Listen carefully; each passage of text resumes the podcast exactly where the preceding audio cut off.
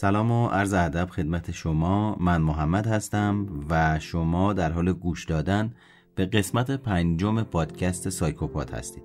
من در قسمت پنجم به نقد روانشناسی فیلم یک روش خطرناک یا دنجراس متد پرداختم. فیلم روش خطرناک بر اساس یک داستان واقعی ساخته و پرداخته شده و داستانش در زمان جنگ جهانی اول اتفاق میافته. و نگاهی داره به رابطه تیره بین کارل گوستاو یونگ و زیگموند فروید و مناقشه‌ای که بین اون دو وجود داشته. روش خطرناک فیلمی بسیار سرگرم کننده و خوش ساخته که هر کسی که علاقه به روان و داستانهای تاریخی و داستانهای در مورد روانشناسی داره باید اونو ببینه. با اینکه فیلم بر اساس یک داستان واقعی ساخته شده اما دقیقا واقعیت چیزی نیست که توسط فیلم به نمایش در اومده داستان در مورد یک بیمار به نام سابینا که بعدها خودش به پزشک و محقق برجسته ای تبدیل میشه سابینا برای اولین بار در سال 1904 توسط یونگ در بیمارستان روانشناختی زوریخ با استفاده از روش روانکاوی مورد تحلیل قرار گرفت.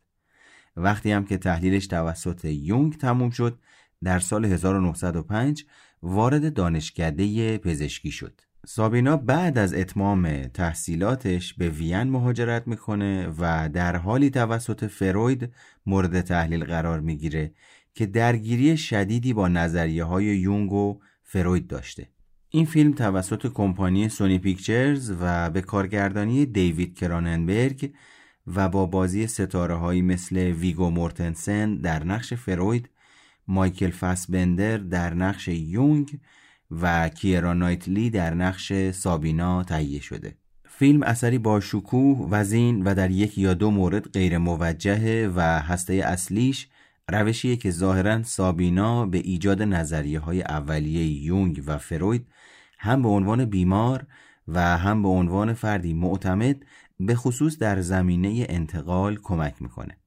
طبق نظر فروید انتقال احساس محبت یا نفرتیه که روی درمانگر فرافکنی میشه و از روابط تحریف شده با والدین بیمار ناشی میشه که حتما نیاز به اصلاح داره. در حالی که انتقال متقابل در مورد احساساتیه که از جانب درمانگر نسبت به بیمار وجود داره و از رابطه اودیپال حل نشده اون با والدینی سرچشمه می‌گیره اگر دوست داشتید بدونید رابطه اودیپال به چه معنایه می‌تونید راجع به عقده اودیپ بخونید. شاید براتون جالب باشه که قبل از شنیدن تحلیل فیلم خیلی کوتاه زندگی نامه فروید و یونگ رو براتون بگم. وقتی زندگی نامه این دو بزرگوار رو بدونید با نگاه عمیقتری می‌تونید با فیلم ارتباط برقرار کنید. ضمن اینکه یک نسخه از فیلم با زیرنویس فارسی همراه با پادکست منتشر شده که شما می‌تونید از طریق کانال تلگرام سایکوپاد به فیلم و پادکست همزمان دسترسی داشته باشید. حالا یا قبل از فیلم پادکست رو گوش بدید یا بعد از دیدنش. جفتش هم قشنگ میشه.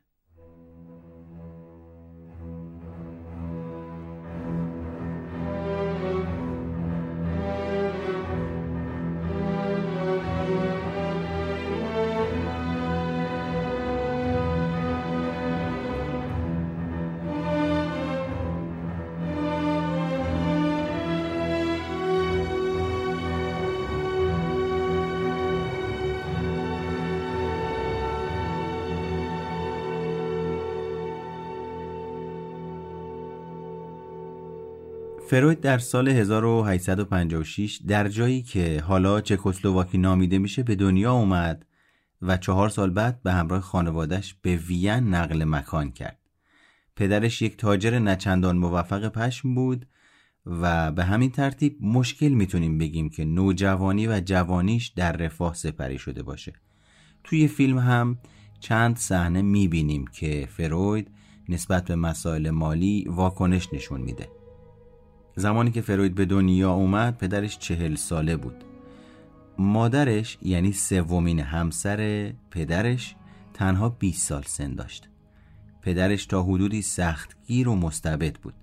فروید در بزرگسالی به یاد میاره که چه خصومت تنفر و خشم کودکانهی به پدرش داشته و چطور از اوایل دو سالگی نسبت به اون احساس برتری می‌کرده. از طرف دیگه مادر فروید ظریف، جذاب، بسیار با محبت و حمایتگر بوده. به همین دلیل فروید دلبستگی پرشور و جنسی خاصی بهش پیدا می‌کنه. موقعیتی که زمینه رو برای پیدایی مفهوم عقده اودیپ فراهم کرده. این عقده بخش مهمی از نظام فرویده به خاطر اینکه بخشی جدای ناپذیر از کودکی خودش بوده. همینطور که بعدا می‌بینیم نظریه فروید بسیاری از تجربه های کودکی خودش رو نشون میده. مادر فروید که متقاعد شده بود پیشگویی پیرزنی مبنی بر اینکه فرزندش در جهان مرد بزرگی میشه سرانجام به حقیقت میپیونده به فرزند ارشد خودش بسیار مباهات می‌کرد. از جمله ویژگی های مادام العمر فروید عبارت بودند از اعتماد به نفس بالا بلند پروازی شدید برای کسب موفقیت و داشتن رویا و آرزو برای شهرت و افتخار. فروید به واسطه تأثیر شدید تجربه های اولیه زندگی خود نوشت مردی که محبوب بیچون و چرای مادرش بوده است در زندگی احساس سردار فاتحی را داراست. این اعتماد به موفقیت اغلب موجب موفقیت واقعی می شود. هشت فرزند در خانواده وجود داشت که دو تای اونها برادر ناتنی های بزرگسالی بودند که از خودشون فرزند هم داشتند. نزدیکترین یار کودکی فروید برادر زادش بود که تنها یک سال بزرگتر از اون بود. این برادر زاده انقدر اثر شدیدی بر فروید داشت که اون بعدها به عنوان سرچشمه تمام دوستی ها و تنفرهای دوران زندگی خودش توصیفش کرد.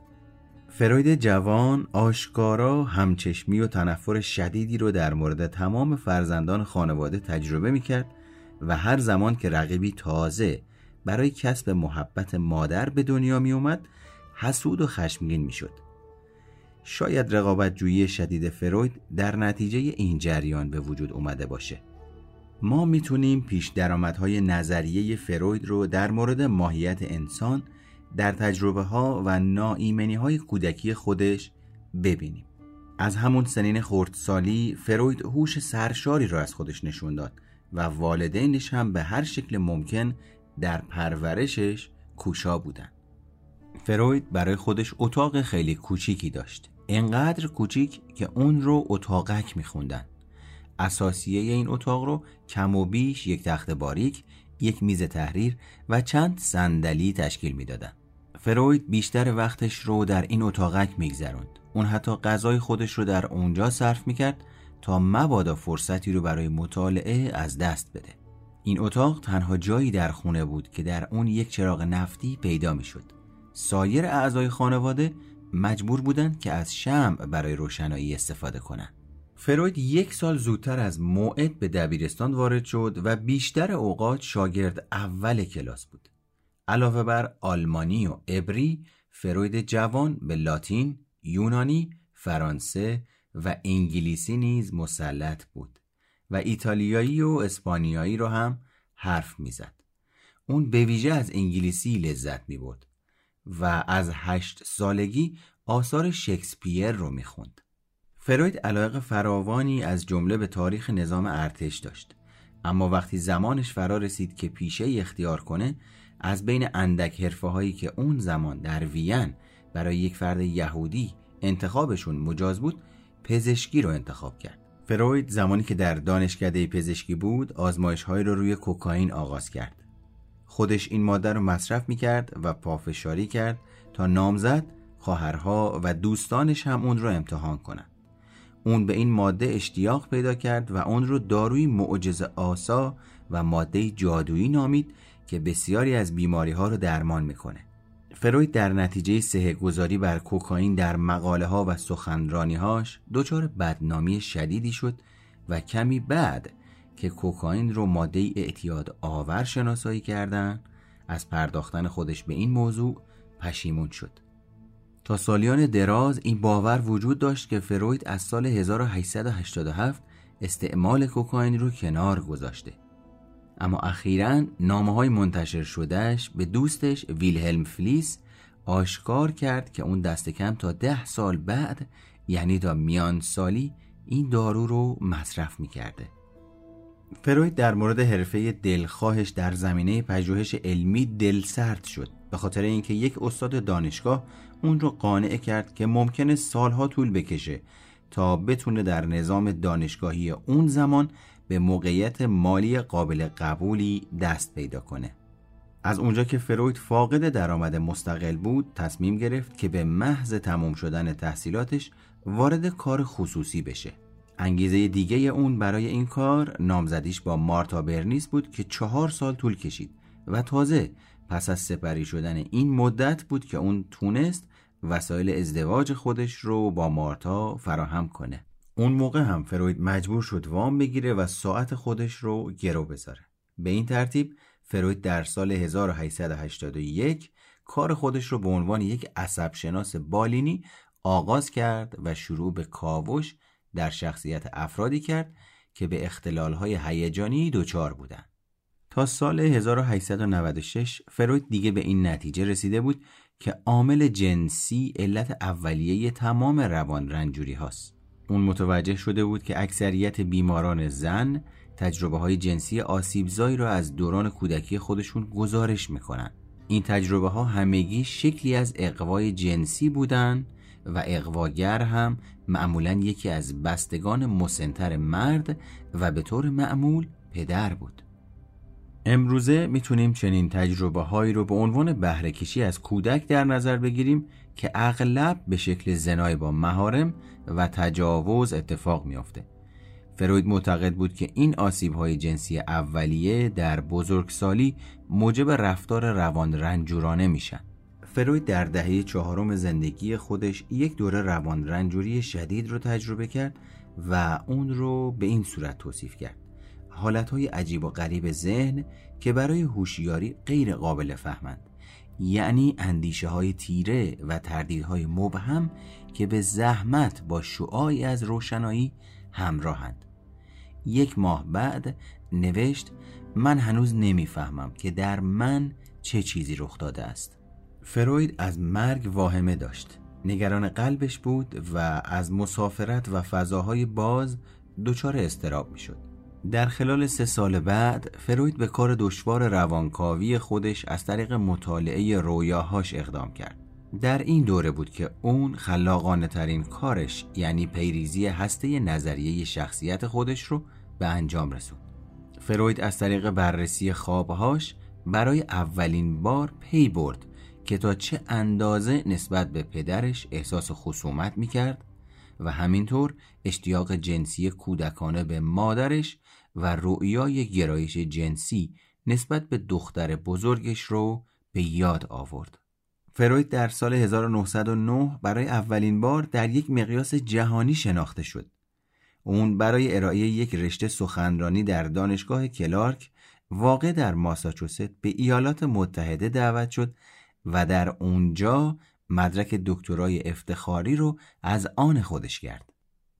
اما فروید از ایالات متحده خوشش نیومد و از عدم رعایت تشریفات، غذاهای بد و نبودن حمام ناراضی بود.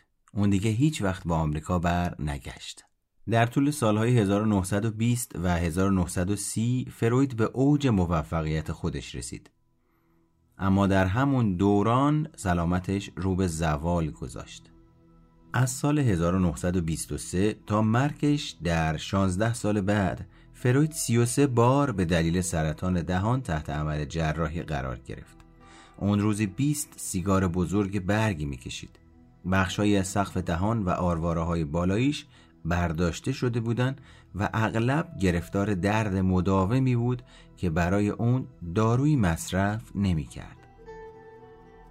زمانی که نازی ها در سال 1933 در آلمان به قدرت رسیدن خصومتشون رو نسبت به فروید با آتش زدن کتابهاش همراه با کتابهای دشمنان عظمت و جلال از جمله آلبرت انشتین و ارنست همینگوی نمایان ساختن فروید در یادداشت‌های خودش چنین نوشت چقدر پیشرفت کرده ایم در قرون وسطا آنها احتمالا خود من را می سوزاندن. اما امروزه به سوزاندن کتابهایم راضی هستند.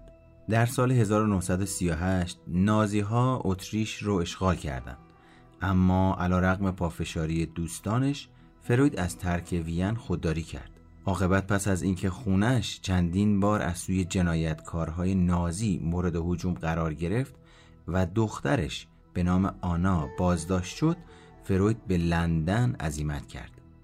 بعدها چهار تن از خواهرانش در بازداشتگاه اسرای جنگی کشته شدند.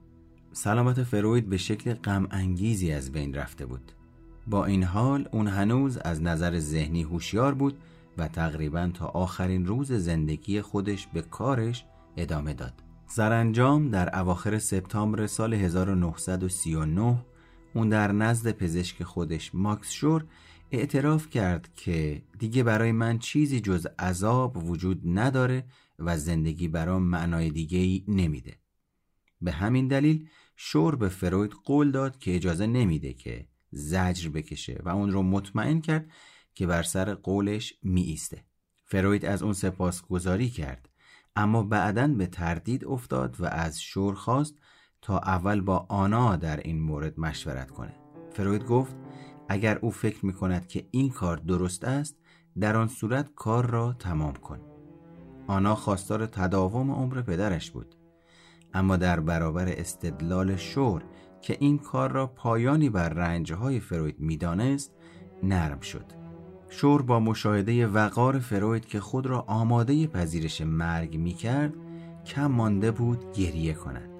شورطه 24 ساعت بعد سه آمپول مورفین به او تزریق کرد که میزان هر یک بیش از اندازه لازم برای تسکین درد بود و بدین ترتیب سرانجام سالهای طولانی رنج فروید به سر آمد.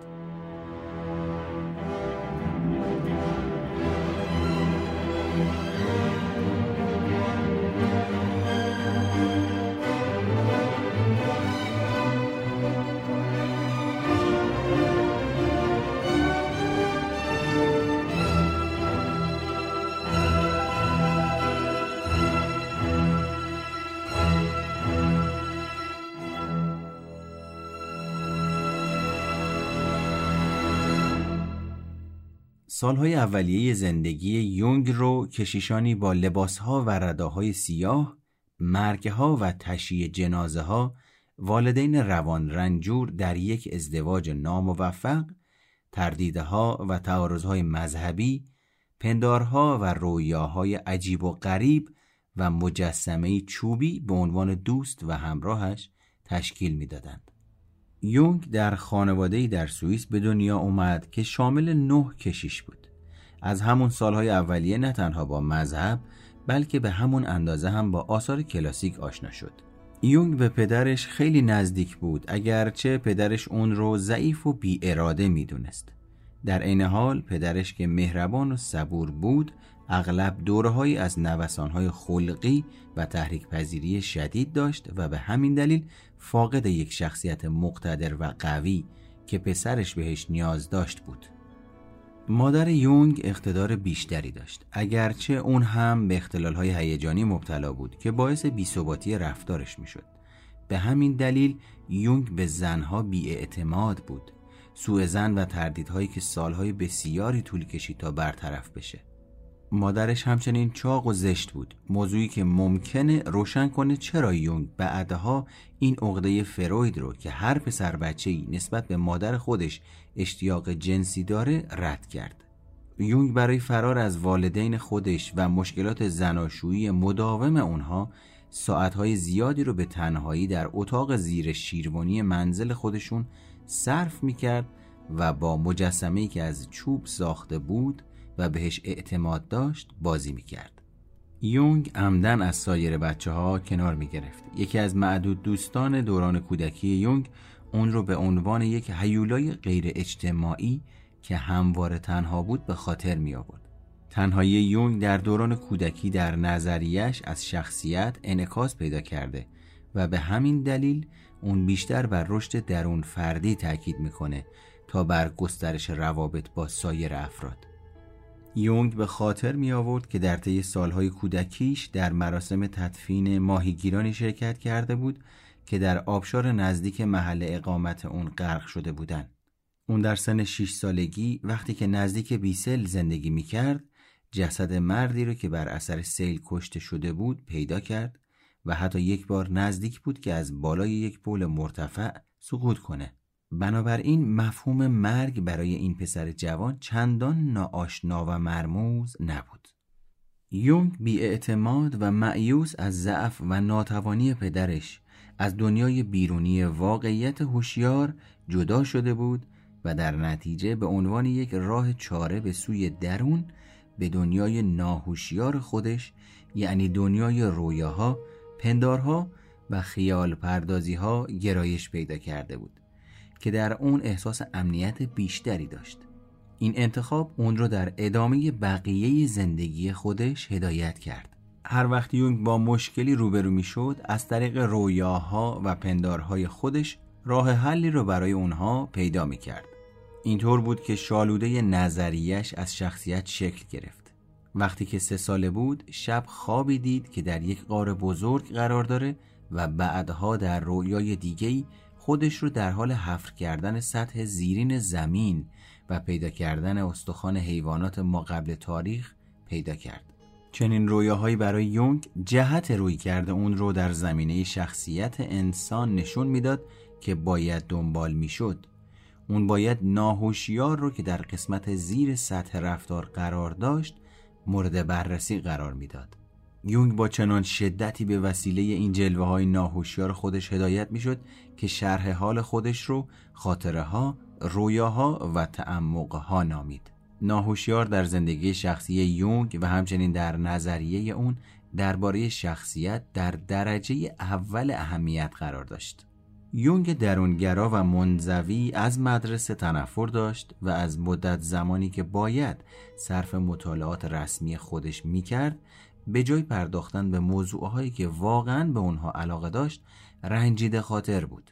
هرچند یونگ به واسطه چندین دوره قش و ضعف برای مدت شیش ماه مجبور شد که به مدرسه نره و از این بابت خوشحال بود اما با وجود این وقتی که گفتگوی پدرش رو با یک دوست شنید که می‌گفت سرنوشت این پسر چی می‌خواد بشه اگر اون نتونه زندگیش رو اداره کنه بیماریش برطرف شد و فورا به مدرسه برگشت تا جدیتر از گذشته کار کنه یونگ رشته پزشکی رو در دانشگاه بیسل فرا گرفت و در بین یأس و ناامیدی استادان خودش در روان پزشکی تخصص گرفت.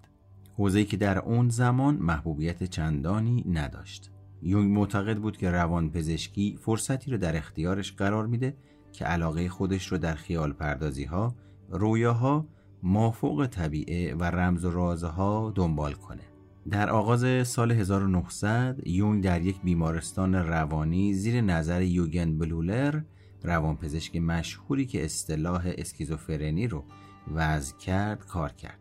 هنگامی که یونگ در سال 1907 با فروید آشنا شد نه یک دانشجوی گمنام بلکه یک متخصص سرشناس بود.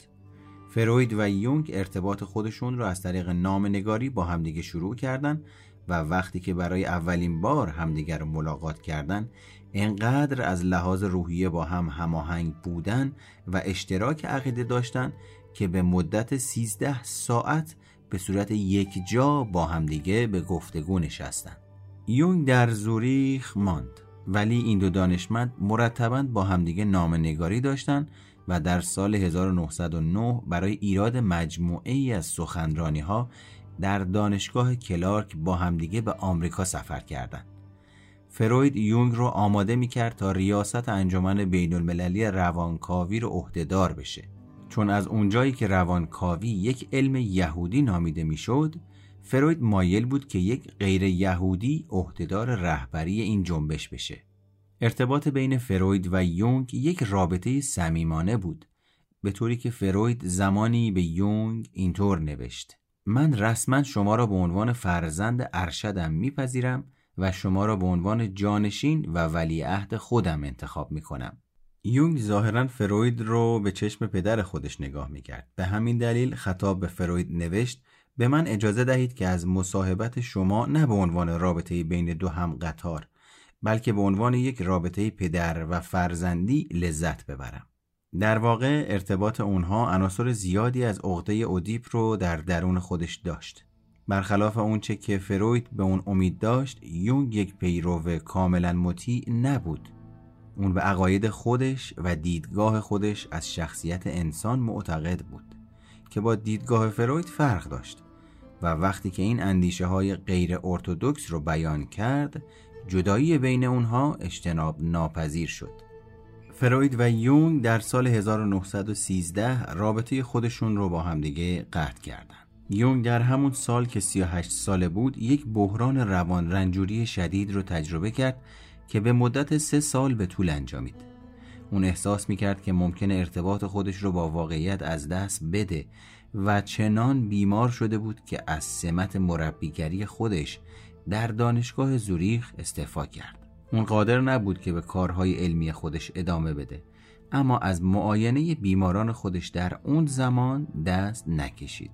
فروید هم تقریبا در همین زمان از زندگی خودش از یک دوره روان رنجوری رنج می برد که اون رو با تعبیر و تفسیر رویاهای خودش درمان و هسته نظریه شخصیت خودش رو صورتبندی کرد. وضعیت یونگ هم تا اندازه زیادی به همین شکل بود. یونگ با روبرو شدن با ناهوشیار خودش و از طریق بررسی خیال پردازی ها و رویاها بر بیماری خودش فائق اومد. اگرچه روش تحلیل خود یونگ نسبت به روش فروید کمتر نظامدار بود ولی با اون شباهت زیادی داشت. یونگ از بین همین رویاهای ناهوشیار روی کردی رو در شخصیت به وجود آورد. اون در این زمینه نوشت سالهایی که من به بررسی در افکار درونی خودم مشغول بودم مهمترین سالها در زندگیم به حساب می آمدن. سالهایی که در مورد هر عامل اصلی و اساسی تصمیم گرفته شد. ادامه زندگی طولانی یونگ بسیار پربار بود هم از نظر شخصی و هم از نظر حرفه‌ای. روانشناسی تحلیلی یونگ پیروان فراوانی را کسب کرد. کتابها شهرت پیدا کردند و فرهنگهای مختلفی در ایالات متحده، آفریقا، مصر، هند و سایلان برای افزایش درک خودشون از ماهیت انسان مورد بررسی قرار گرفتند. در سالهای بعد دانشگاه بیسل یک کرسی استادی ویژه برای او در نظر گرفت و گروهی از دانشجوهاش هم یک مؤسسه آموزشی به نام یونگ تأسیس کردند که هنوز تا به امروز در زوریخ فعاله.